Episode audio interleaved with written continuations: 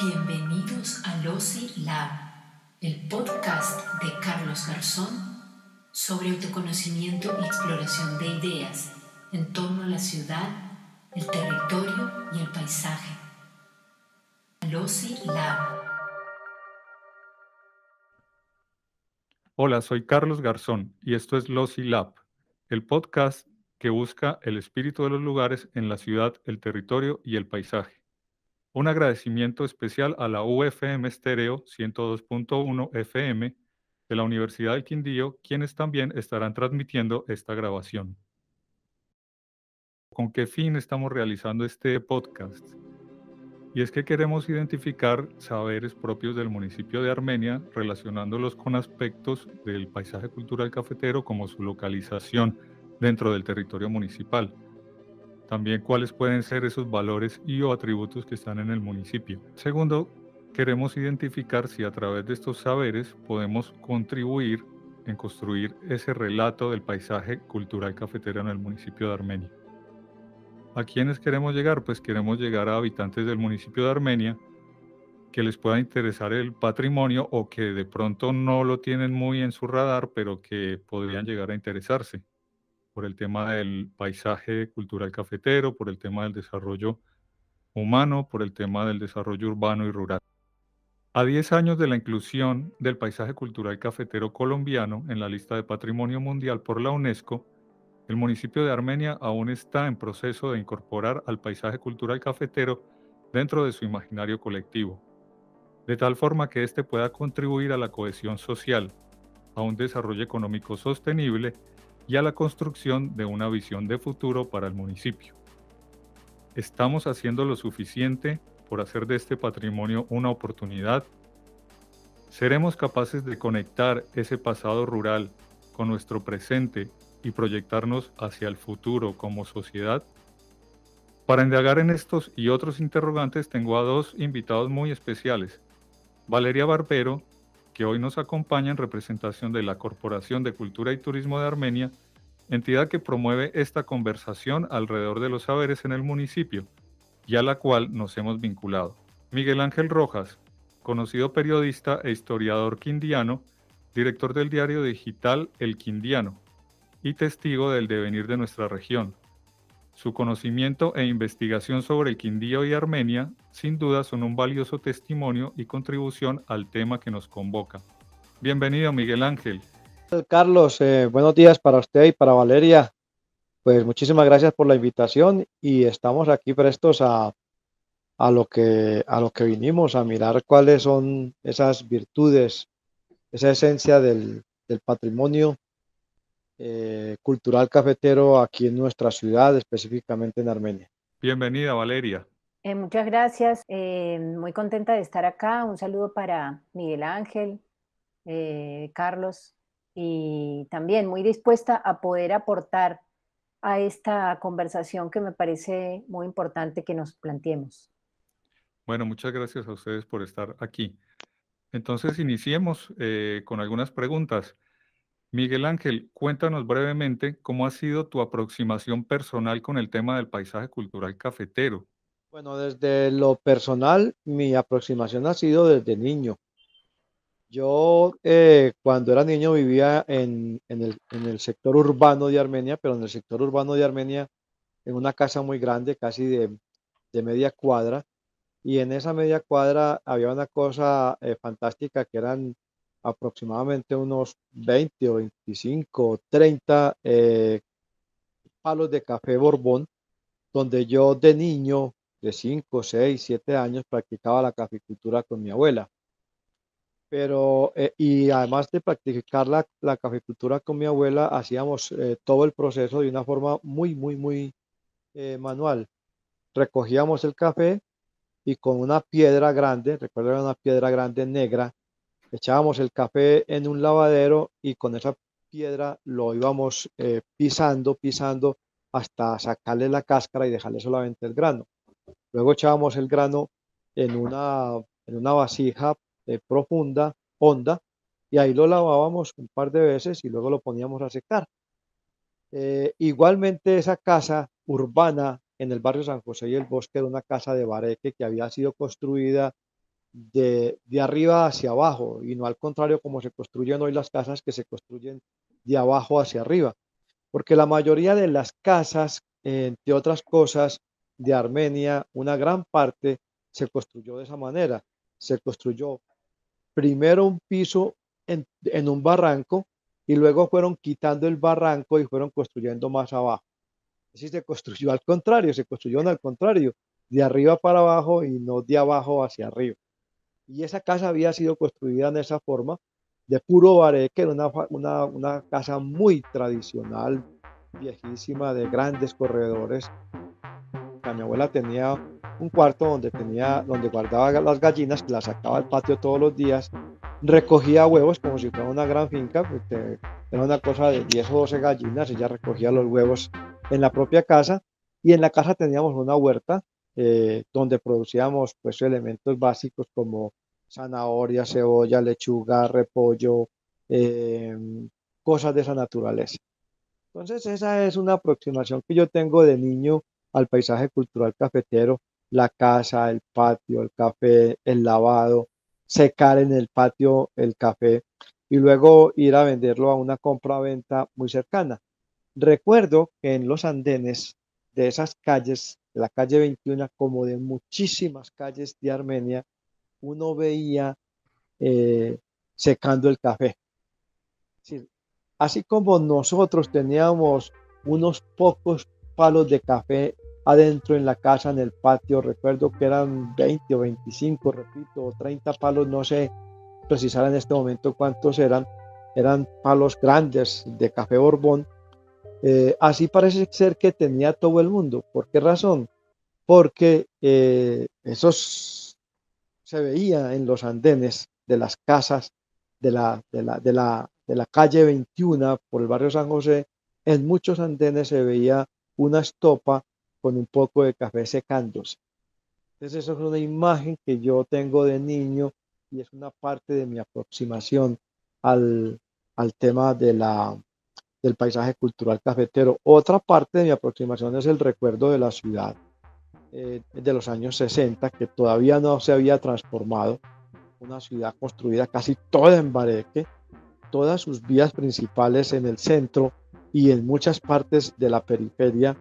Eh, al lado y lado lo que uno veía era casas antiguas, casas viejas, todas construidas de bareque, al modo de eh, las casas que se habían hecho inicialmente en las fincas en lo que se llamó la arquitectura eh, de la colonización o la arquitectura del café.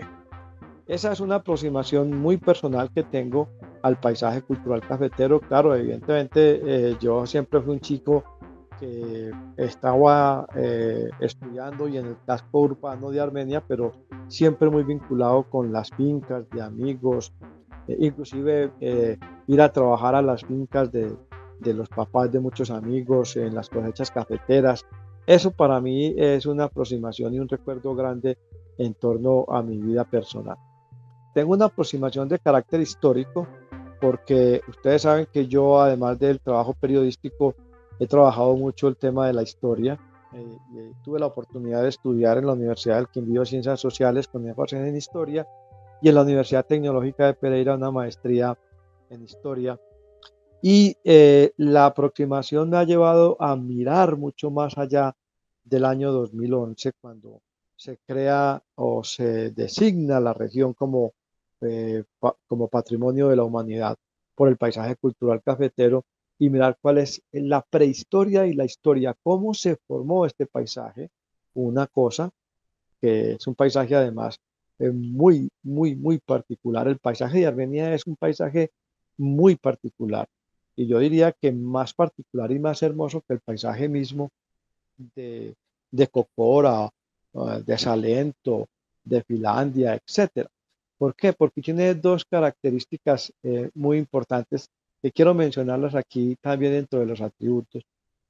Una eh, es que Armenia es, es como una mano, con los dedos abiertos, donde usted va cruzando cada dedo y cae en una hondanada y vuelve y se levanta a un morro, a un cerrito, y vuelve y cae a otra y otra, y así como unas 60 o 70 veces. Eh, cada cañada o cada quebrada que tiene la ciudad que en este momento eh, se han contabilizado o, están contabilizadas 52 quebradas, es una hondanada, es una cañada. Y eso hace que la ciudad se vea, como le digo, como si fuera una mano con los dedos abiertos. Entonces va pasando uno, eh, cada una de ellas. Y ahí adentro de esa quebrada, ahí adentro, más que de la quebrada, ahí adentro de la cañada, lo que tenemos es un relicto boscoso que es el, sustrato del antiguo Quindío, de la antigua Armenia. Es decir, ahí adentro todavía se conservan la gran parte de la fauna y toda la flora eh, de la región de hace 200 o 300 años. Tal vez no la hemos descubierto porque hemos planeado la ciudad de espaldas a las quebradas y las cañadas.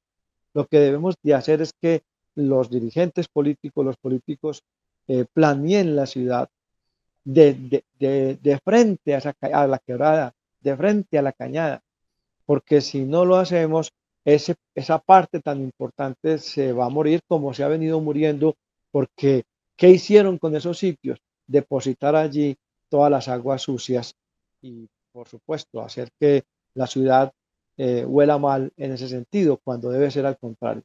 De manera pues que a mí me parece que ese es, ese es uno de los elementos, de los atributos del paisaje en Armenia. Las quebradas eh, que si estuvieran todas vivas, digo vivas en el sentido de que estuvieran todas descontaminadas, imagínese usted una ciudad como Armenia con 52 quebradas. Entonces ahí hay un enorme atributo de carácter eh, ambiental muy importante. Pero además cuando usted sale de la quebrada, usted lo que ve es la montaña. ¿Sí? O sea que nosotros estamos como en los dos puntos. Un punto que es el, el punto plano, de donde se puede observar la montaña que está alrededor, que es básicamente la cordillera central, pero si se adentra en las quebradas, usted baja usted va a una hondanada y usted ahí descubre otras cosas. Entonces eso me parece que es importante mirarlo, analizarlo. Yo creo que nuestros antepasados lo vieron. Eh, quien hizo el primer acueducto de Armenia lo hizo no sobre el río Quindío, el río Quindío estaba lejos. Digamos que de Armenia está un poco lejos el río Quindío y utilizó eh, gran parte de esa quebrada. Una de las quebradas, tal vez la más importante, es la quebrada de la Florida, que fue donde se tomó el primer acueducto quien hizo eh, la cuadrícula de, la ciudad en el centro, donde hoy es, el centro de la, Plaza Bolívar y sus alrededores, tomó el agua de la quebrada la Florida y la subieron seguramente a través de unos tubos que hicieron con guaduas y la pusieron a rodar por las calles hasta que llegaba a la Plaza Bolívar. Y llegaba a la Plaza Bolívar, allí hicieron un, gran pozo y en ese pozo eh, la gente iba a recoger el agua para las necesidades que tenía. Entonces, eh, eso me dice a mí cuál es la importancia de la quebrada.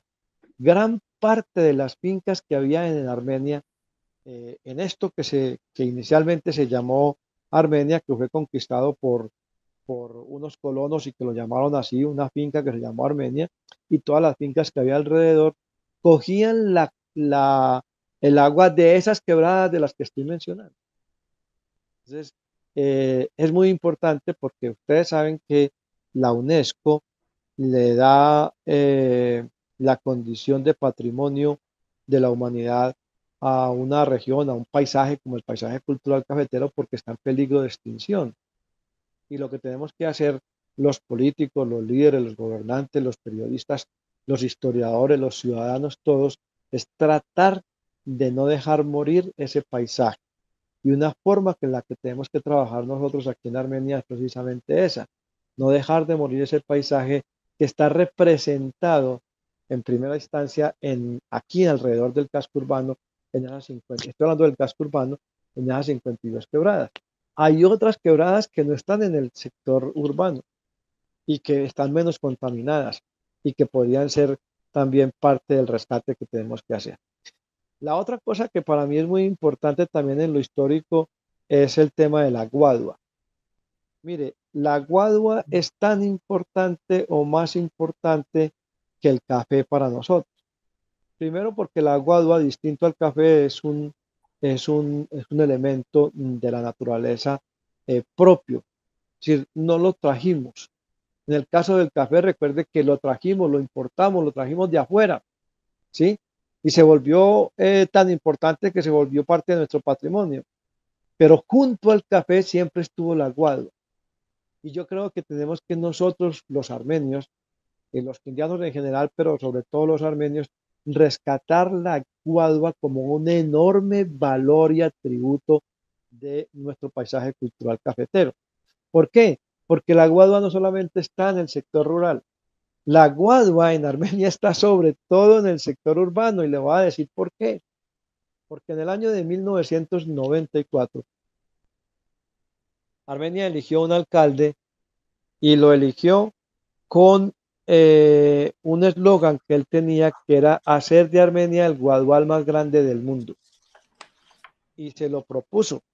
Y entonces en muchísimas partes, en muchísimas de esas cañadas donde se había eh, terminado con gran parte de la flora, eh, de todo el tema florístico, se sembró guadua. Y usted pasa en el carro por cualquier parte de la ciudad y usted ve al lado un guadual. Y ese guadual es la representación de ese proyecto que se llamó el guadual más grande del mundo, que eh, un alcalde, el doctor Efren Tobar Martínez, se comprometió en el año de 1994.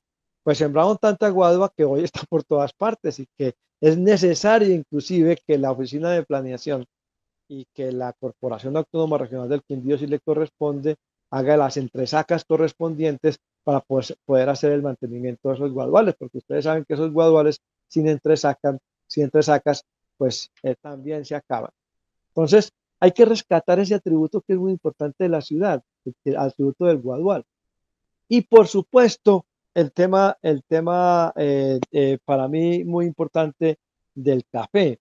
El café sigue siendo en, en, el Quindío importante, aunque ya no hay mucho. Eh, eh, como ya ustedes saben, hace 25 o 30 años había 60, 65 mil hectáreas, ahora solamente nos quedan 18 mil hectáreas, 20 mil hectáreas máximo. Hay gente que está volviendo a sembrar café por, el precio, por el precio de hoy. Mucha gente eh, veo cuando voy por los campos de la ciudad, en las carreteras, la gente está volviendo a, a, sembrar el, el, café, pero yo creo que lo hacen más con el ánimo de que el precio se va a mantener alto y que si se mantiene alto, pues pueden obtener alguna, algún interés, alguna riqueza.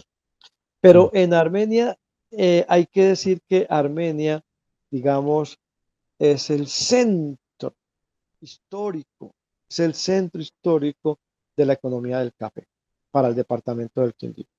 Si bien es cierto, hay café en muchas partes o hubo café en muchas partes, pero lo que era Armenia y, Calarcá fueron como la zona principal del cultivo del café y también del funcionamiento del comercio, de las trilladoras, del café, eh, de, la, exportación del café a través del ferrocarril.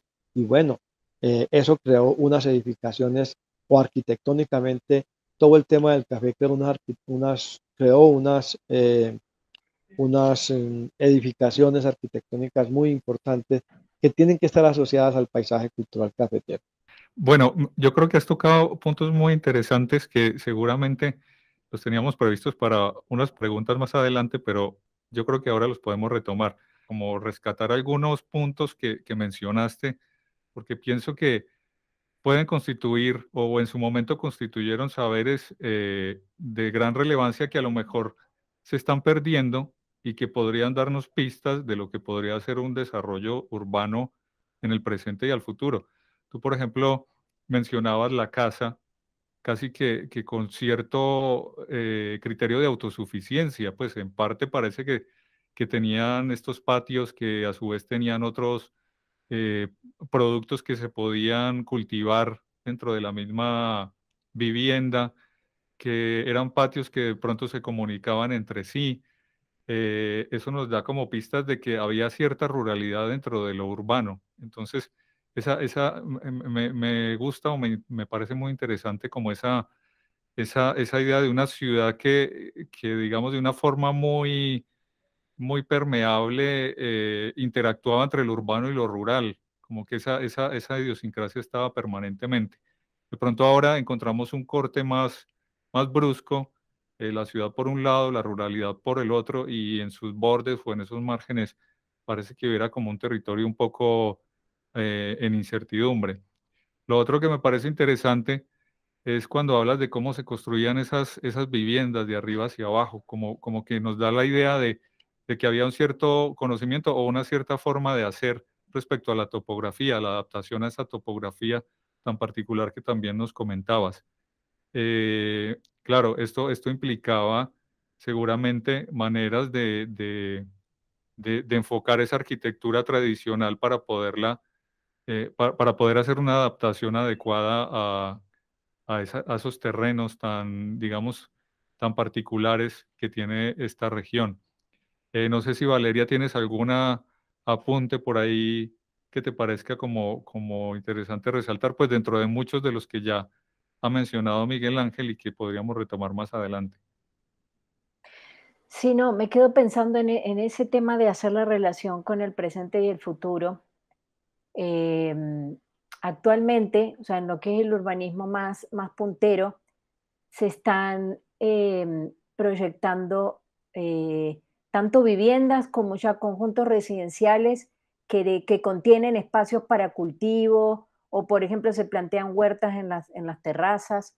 Entonces, eh, eso que antes era tan, tan natural y que quedó atrás, eh, digamos que ahora se está volviendo a, a, esa, o sea, desde, desde la planificación y desde el diseño se está buscando otra vez la manera de cómo incorporar más naturalidad en las ciudades. Entonces me, me parece muy, muy interesante todo ese relato y muy importante también como insumo de, de cómo podrían o cómo, sí, cómo poder recuperar esa esencia, pero desde, ya desde la perspectiva de las necesidades de la ciudad de ahora. También Miguel Ángel hablaba de, de la retícula central, pero también como ese crecimiento en forma de, de, de mano que eh, me trae como referencias de lo que eran los, pues, los antiguos caminos que relacionaban los municipios y cómo la ciudad fue creciendo.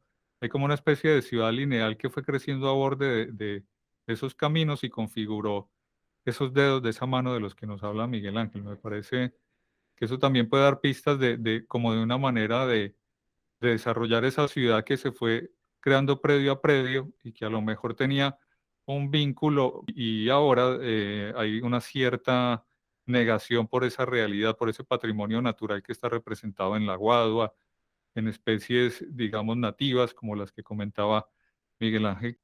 Entonces, bueno, para pasar a, otra pregunta y retomando el tema de los atributos, te quería preguntar, Valeria, si podrías explicarnos así muy brevemente para que los oyentes entiendan este tema de los cuatro valores y los 16 atributos del paisaje cultural cafetero, que son básicamente ese lenguaje que que nos conecta con el tema de la UNESCO como parámetros para poder leer o comprender este paisaje. Bueno, yo voy a intentar ser muy, muy sintética, pero si eh, me estoy extendiendo, me, me cortas, no hay ningún inconveniente. Justamente los cuatro valores y los 16 atributos o características hacen parte de los contenidos del expediente que se presentó a UNESCO para la postulación del paisaje cultural cafetero como patrimonio de la humanidad, o sea, para estar incluido en esa lista. Entonces, otros contenidos que exigió también UNESCO fueron la delimitación de las áreas principales de amortiguamiento y el plan de manejo. Es decir, esos cuatro valores y atributos, esa conceptualización surge como un requisito de UNESCO para, para esa inclusión también, em, pues digamos que esos, esos atributos y esos valores lo que hacen es sustentar por qué ese territorio tiene una importancia cultural y natural tan excepcional que se vuelve em, relevante para las próximas generaciones y también para toda la humanidad.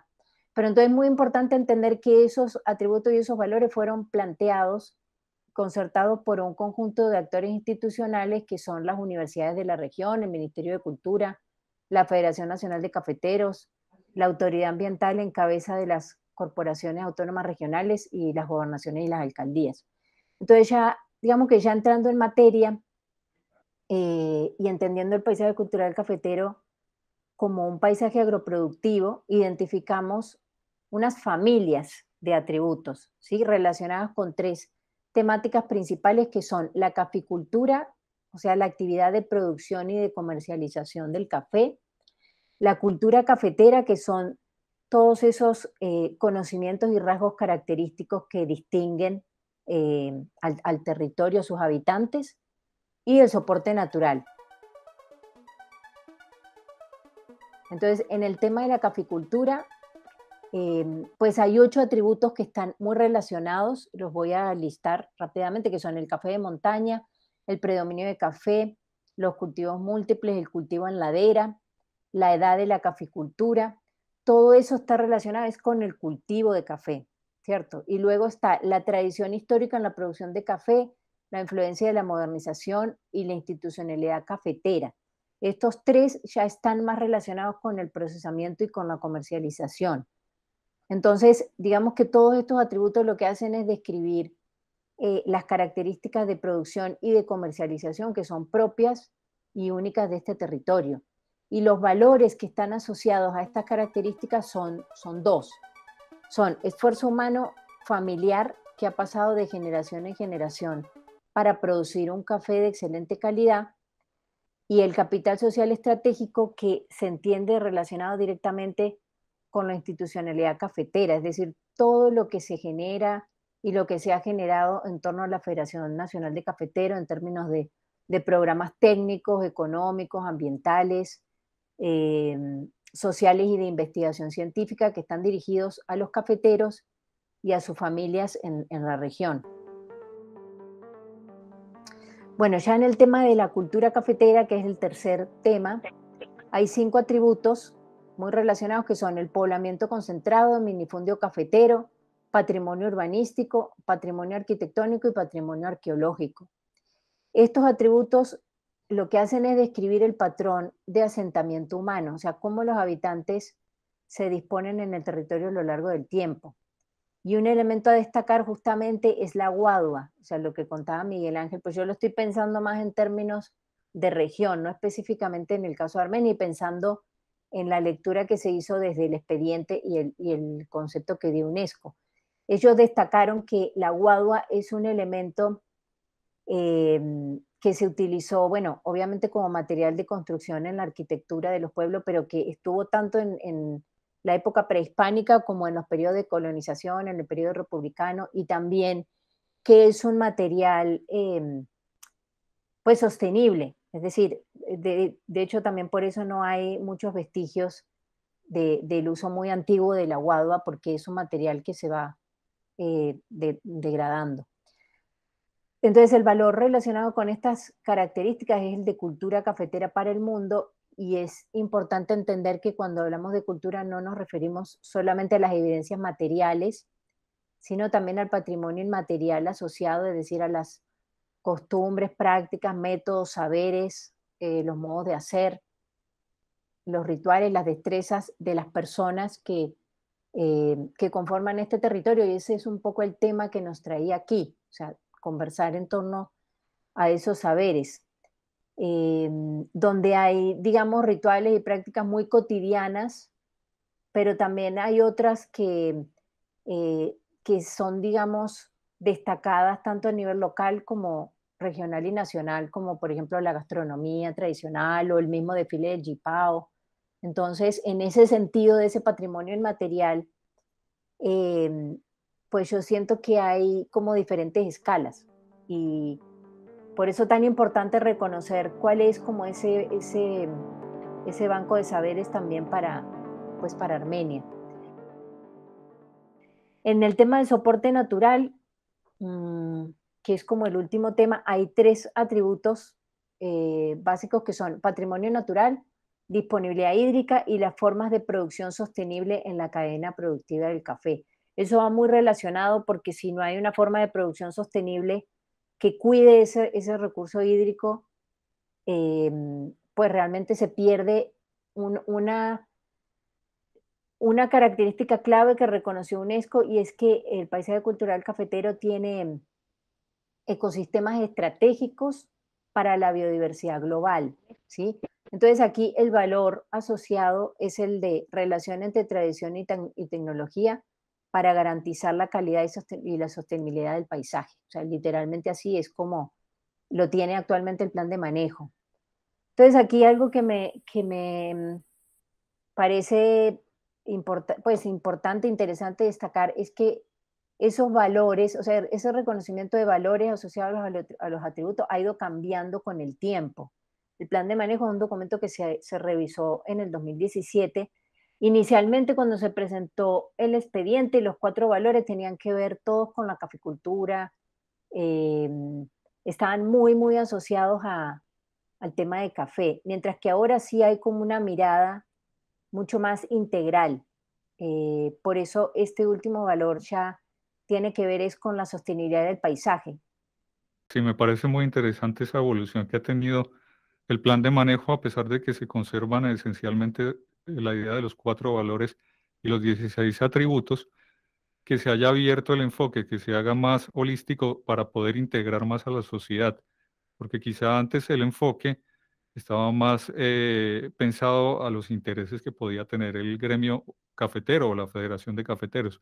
Entonces, de esta manera yo creo que ya se puede iniciar un camino hacia una apropiación social más, más amplia, que en esencia es lo que la UNESCO pretende.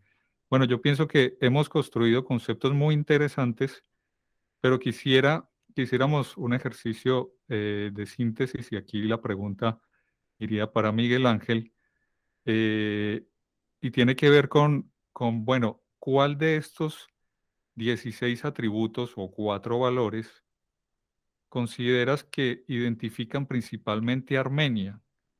¿O será que podríamos decir que estos varían en función del lugar, pues o la vereda o el sector donde nos situemos dentro del municipio? Miguel Ángel. Bueno, yo lo que creo es que eh, para ti sigue siendo el tema del café, eh, pues entre los atributos está el tema del café de montaña. Nosotros seguimos teniendo café de montaña, que me parece que es, eh, es dentro de la identidad una, algo muy importante.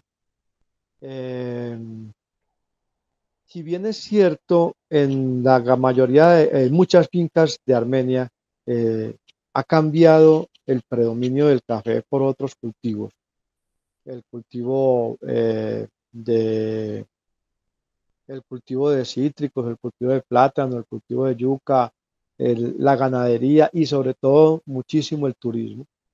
Yo creo que el café sigue siendo como que lo, lo que representa a la ciudad. Para mí eh, el, el, atributo más importante sigue siendo el café. Yo mencionaba ahora el tema de la guadua, patrimonio natural, como uno de los atributos del patrimonio, el patrimonio natural, yo mencionaba la guadua, eh, porque en, en, lo rural es muy importante, pero para mí en lo urbano es trascendental, es decir, eh, Armenia está reconocida como un gran guadual y uno lo ve desde el aire cuando, cuando viaja de esta ciudad a otra en el avión, uno ve ese gran atributo del, patrimonio natural y es la guadua. Yo la destaco de forma muy importante. Y repito el café y también muy importante el tema de la arquitectura. Si hay en el Quindío un, un lugar, un espacio donde se conserva el tema de la arquitectura en las fincas, es en las fincas de Armenia. En Armenia muchísimas fincas conservan, inclusive fincas aquí muy cerquita de la ciudad, conservan gran parte de la arquitectura de la colonización o arquitectura del café, porque ella implica no solamente la casa y los corredores, sino todo lo que tiene que ver con el beneficio del café. Y eso de alguna manera se conserva.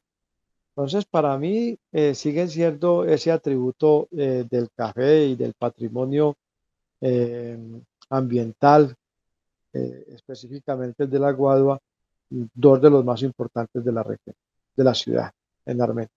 Quiero decir esto, el café también, porque eh, en los últimos años, digamos en los últimos 10 años, ha crecido de forma maravillosa el tema urbano del café.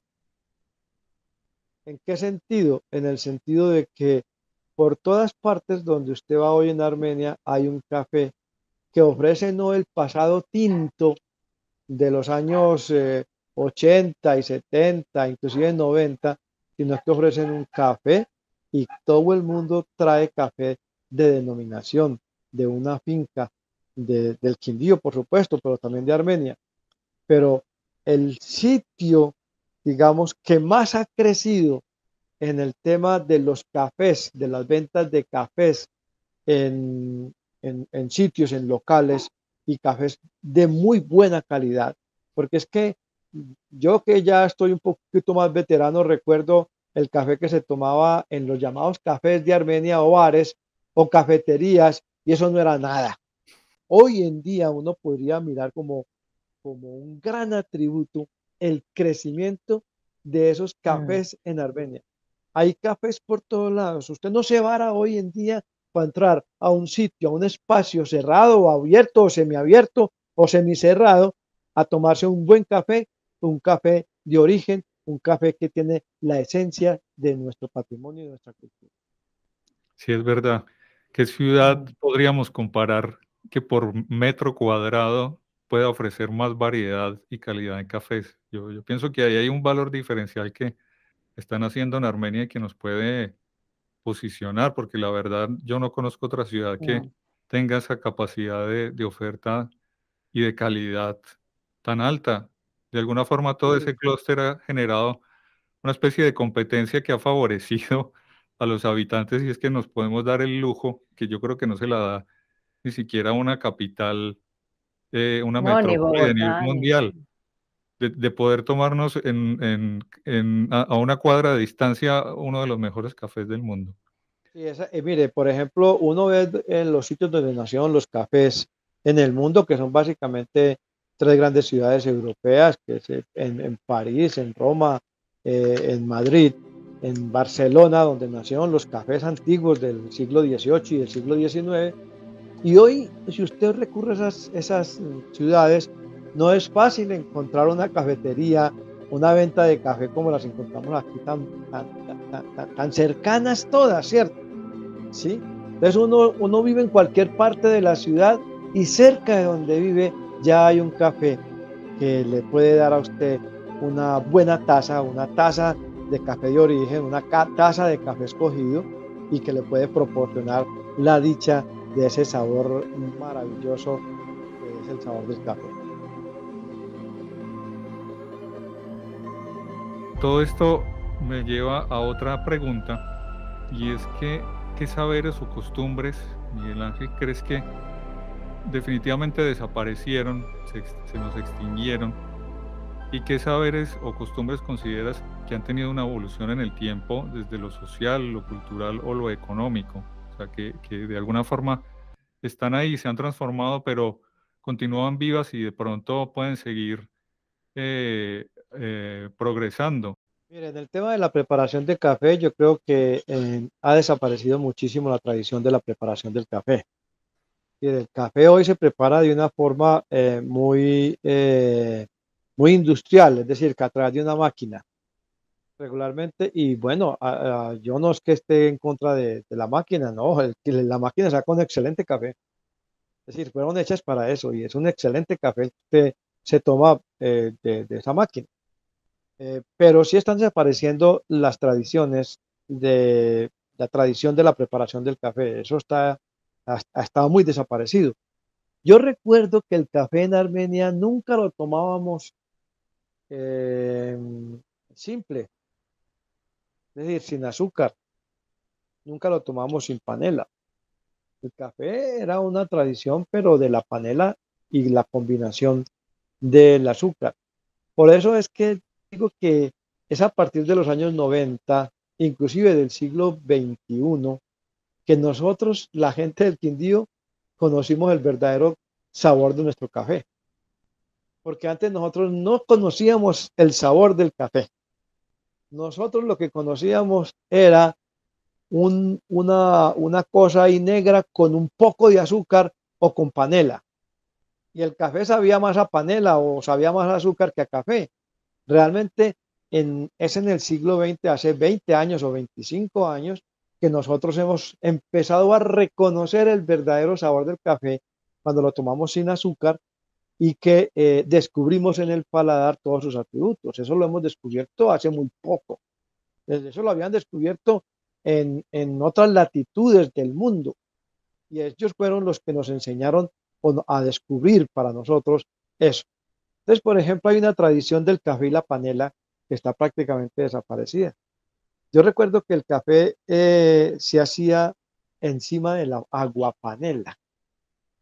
Decir, la abuela lo que hacía era una aguapanela y apenas la aguapanela hervía, le echaba dos o tres o cuatro cucharadas de café, de café molido, pues listo. Y cuando se asentaba, con la misma cuchara sacaba por encima como el, el, rezago, ¿cierto? Y el café quedaba limpiecito, pero era un café con aguapanela. Ese café con aguapanela prácticamente ha desaparecido. En algunas tiendas lo venden y le dicen chaqueta, ¿sí? Pero ese eh, prácticamente ha desaparecido. También ha desaparecido la forma tradicional como los viejos preparaban el café para consumir en casa. Yo lo recuerdo porque nosotros lo preparábamos, porque había una paila grandísima en donde el café, ¿cómo se trillaba el café en casa? Se trillaba con la propia máquina de moler el maíz de las arepas. Solo que se graduaba un poquito, no se ponía tan, tan fina, sino menos fina, para que cupiera el grano y le sacara la cáscara se le sacaba la cáscara de esa manera, se limpiaba, se soplaba con, una, con un ventilador de mano que llamábamos china, se dejaba solamente el grano verde y ese grano verde se metía en una perola a fuego lento y empezaba a revolverse poco a poco, poco a poco, hasta que se volvía negro o café muy oscuro. Y cuando estaba muy café oscuro se dejaba reposar y en la misma máquina de moler café se molía el café y quedaba pues el café ya molido listo para la preparación que le digo con agua panela. Esa tradición prácticamente desapareció de las casas, pero esa era una tradición que había casi en todas las casas. ¿Por qué razón? Porque como le dije ahora, en casi todas las casas había unas, unos, unas matas, unos árboles de café y la gente los utilizaba mucho para hacer su propio café. Eso prácticamente desapareció. Eso se nos, no conozco a nadie en el casco urbano, de pronto en algunas fincas todavía. A mí me extraña, por ejemplo, ver en las fincas productoras de café, en el mercado que trae el, agregado a la finca, ver una bolsa de café águila roja o café sello rojo, que no son los mejores cafés para, beber, ¿cierto? Y el, y el campesino no se toma ya el trabajo de preparar su café del café que produce en su fin. Claro. No, no, pues no lo hacía hasta hace muy poco y yo creo que todavía, todavía en, los, el campo no lo están haciendo. Entonces, esas son cosas que se han perdido. Em, en Armenia, por ejemplo, y hay que decirlo, el, el proceso de la trilla del café eh, se ha ido desplazando. Armenia tuvo un momento en su vida histórica de ser el centro de la trilla del, café en el país. Aquí hubo 20, 25 trilladoras de café, todas trillándole café a toda la gente de los alrededores. Café venía de todas partes, incluso de Risaralda, del Valle, del Tolima, y este era el centro de la trilla del café. Y por aquí se sacaba el café a través del tren por Buenaventura esas trilladoras prácticamente están desaparecidas. Creo que hoy en día quedan cuatro o cinco trilladoras. Cuando tuvimos, llegamos a tener más de 20, 25 trilladoras haciendo esa función. Pues eso lo hemos perdido. Enormemente se ha perdido ese, ese tema, esa tradición de la trilla del café. ¿En qué hemos mejorado? Hoy en Armenia hay muchos más centros que antes de producción de café tostado y molido. Es decir, con el auge de los cafés y con el auge de la venta, con el conocimiento de la taza del café que tuvimos eh, a partir de la creación de la finca del agrado, del comité de cafetero y de todo su desarrollo de, la, mirar la calidad a través de la taza del café, nosotros hemos eh, creado en Armenia, sobre todo en Armenia, en muchas partes del Quindío, pero en Armenia, muchas tostadoras de café, pequeñas tostadoras de café, que le tuestan café a mucha gente y tuestan ellos mismos para vender a, nivel de, de, país o en el exterior. Entonces, en eso sí hemos mejorado. Digamos que eso hace que cuando uno pasa por ciertas partes de la ciudad, la ciudad huele a café. Es decir, aquí ha aumentado, a pesar de que ha disminuido la producción de café, ha aumentado el olor del café en la ciudad, por el café que espelen los cafés mismos que hay en cada cuadra, pero también porque hay muchas empresas produciendo café. Yo, por ejemplo, conozco una empresa que está cerca de la Plaza Bolívar, eh, que hace café tinto ese para vender en para vender en los en, en, esos carritos que entre otras cosas es otra, otra cosa que tenemos que agregarle a la tradición del café en Armenia. ¿Cuántos vendedores hay de, de, de, carrito de mano en, en, Armenia vendiendo café por toda la ciudad? ¿Cierto? Es un café que se lo venden a ustedes de tres maneras. ¿cierto? Se lo venden simple, se lo venden ya con la panela, se lo venden solo con, si usted lo quiere endulzar, o se lo venden con café con leche. Entonces, aquí hay dos o tres empresas de esos carritos que todos los días tuestan café para, esas, para esos termos, ¿sí? Entonces usted mm. pasa por ciertos lugares y huele a café. ya eso se volvió parte de la idiosincrasia, ¿no? Esto de los se volvió parte de la idiosincrasia, ¿sí? Entonces, además, venden un café absolutamente barato. Pues, no es el mejor, no es el café a 500 pesos. A 500. Entonces, eh, no es el café, no es el mejor café para degustar, ¿cierto? mejor café para degustar están en los sitios de los que hablábamos ahora. Entonces, todo eso ha hecho que eh, la ciudad eh, huela café. Que haya, mm. si usted como productor de café de una pequeña finca quiere buscar en Armenia alguien que le tueste el café, ¿cierto? Que le haga el análisis de taza, que le tueste el café, que se lo empaque, que se lo entregue molido. Ya hay, aquí hay 8, 9, 10, 15 empresas de esa naturaleza. Y eso es bueno, eso es muy bueno porque eso ha hecho que el café eh, se mantenga en, en el imaginario de la gente como una parte fundamental no solamente de la economía, sino de la cultura eh, regional. Ok. Miguel Ángel, bueno, para terminar, yo quisiera pues hacer una reflexión y, es que eh, el tema de los saberes y las costumbres pues requiere, requiere un rescate, requiere ponerlas en una especie de banco para, para poder albergarlas, custodiarlas y reflexionar a partir de ellas.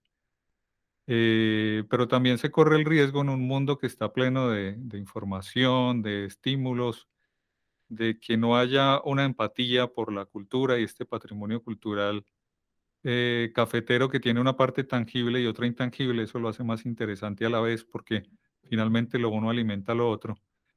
Pero entonces mi pregunta final y reflexión para ambos, y ojalá puedan ser lo más breves posibles, les agradecería ¿Cómo dar sentido al patrimonio cultural y específicamente al paisaje cultural cafetero en Armenia? Una ciudad con problemas tan profundos que pareciera que siempre tuviese otras prioridades. Mire, yo creo que el sentido tiene que empezar a darse desde, desde lo político. ¿Cierto? Recuerde que el desarrollo ciudadano y el desarrollo de la ciudadanía es una connotación política. Y eh, para mí el sentido inicialmente tiene que darse desde lo político. Y desde lo político tiene que darse desde los planes de desarrollo y desde los planes de, eh, eh, el, plan, el plan largo de, del, del, ¿cómo llama? El plan de ordenamiento del territorio. Es decir, si no se hace desde ahí, desde lo político, desde el plan de ordenamiento del territorio y desde el plan de desarrollo, eh, cualquier otra iniciativa podría fracasar. Porque el plan de ordenamiento del territorio y el plan de desarrollo tienen una fuerza de ley y una fuerza de voluntad política. El territorio ahora en el año 2023 es necesario volver a tirar los dados con el nuevo plan de ordenamiento territorial y tenemos que empezar a pensar desde ahora, desde hoy, cómo pensar el territorio de Armenia en dos sentidos, básicamente en dos sentidos. Primer sentido, de frente a las cañadas, de frente a las quebradas, no de espaldas como siempre le hemos hecho, de frente a su paisaje, a, los, a los guaduales, a sus animales que hay en esas cañadas, de frente a eso. Y segundo, de frente a la defensa del patrimonio cultural cafetero. Yo creo que esos dos elementos tienen que ser fundamentales para el nuevo plan de ordenamiento territorial que debe empezar a hacerse en el año 2023. Y eso se hace para darle sentido desde lo político. Eso es uno, ¿cierto? Y también desde la escuela. Es que nosotros, nosotros eh, creemos, estamos seguros que la mayoría de los saberes que se quedan en el corazón eh, como ciudadanos se aprenden mucho en dos escenarios, en la escuela y en la familia. Y si nos olvidamos de ellos, pues nos estamos olvidando de la tradición cultural. Por eso me parece que esas dos cosas tienen que ir de la mano y tienen que trabajarse en el futuro. Muy bien, muchas gracias Valeria. Si quieres eh, cerrar ya con una reflexión al respecto sobre lo que dijo Miguel Ángel. Pues estoy muy, muy, muy de acuerdo con lo que dice Miguel Ángel. Tiene toda la razón que tiene que haber como una voluntad política porque ahí es donde se direcciona, digamos, el proyecto de ciudad. Eh, pienso que de pronto sí el proyecto, el proyecto escolar que me parece clave podría, podría o no ir articulado ese proyecto político porque si el proyecto político no le hace, no le da el énfasis necesario sí me parece que desde ese proyecto formativo mm, eh, se puede empezar a abordar en cualquier momento por fuera de esos tiempos eh, de los planes. Y me parece que es un reto muy, muy importante para los colegios. También empezar, empezar a contar no solo la parte histórica de lo local, sino, sino el presente y con una cierta eh, perspectiva futuro, porque si no, estamos creando unos futuros ciudadanos globales, pero con muy poco arraigo a lo local y por esa razón muy poca capacidad de, incidir conscientemente eh, en, los procesos que se pueden dar a partir de las fortalezas del territorio. Eh, creo que ahí los colegios tienen un reto importante y que ya a estas alturas cada municipio podría estar hablando del paisaje cultural cafetero, pero desde lo que realmente identifica al territorio local. Y veo que todavía se siguen manejando unos conceptos muy abstractos, muy estereotipados, eh, que realmente no conectan a las, a las generaciones de jóvenes y de niños con, con, lo, con lo que hay, o sea, no los conectan con la realidad de sus territorios, sino que es una imagen ahí un poco folclorizada. Eh, entonces creo que eh, están esos dos retos que mencionó Miguel Ángel y, pues muy de acuerdo con eso. Sí, yo agregaría, o, sería más como una advertencia de lo delicada de la situación de poder transmitir el tema del paisaje cultural cafetero y principalmente a las generaciones más jóvenes, porque podría generarse un efecto contrario, en lugar de, de empatía, generar apatía por el tema, que no se vuelva más información agregada a los currículums, sino que realmente haya una orientación para darle un sentido a este tema, que pueda aportarle a sus vidas, que pueda aportarle a su desarrollo comunitario, a su desarrollo como ciudadanos y a una mirada de futuro. Yo quiero agradecer mucho eh, a nuestros invitados. Realmente ha sido un tema muy interesante y quedaría para hablar mucho más largo, pero el tiempo eh, nos apremia en estos espacios. Este, este podcast se colgará en el canal de YouTube, en los ILAP. Los invito a suscribirse y a dejar sus comentarios al respecto. La idea es que podamos seguir con estas conversaciones a través de otros podcasts. Y nuevamente quiero agradecer a la UFM Estéreo 102.1 de la Universidad del Quindío. Un fuerte abrazo a ambos, Valeria, Miguel Ángel, y eh, nos vemos en un próximo podcast. Hasta pronto. Ok, muchas gracias a usted, Carlos, y a Valeria. Muy amables y Muchas gracias, Miguel Ángel y Carlos.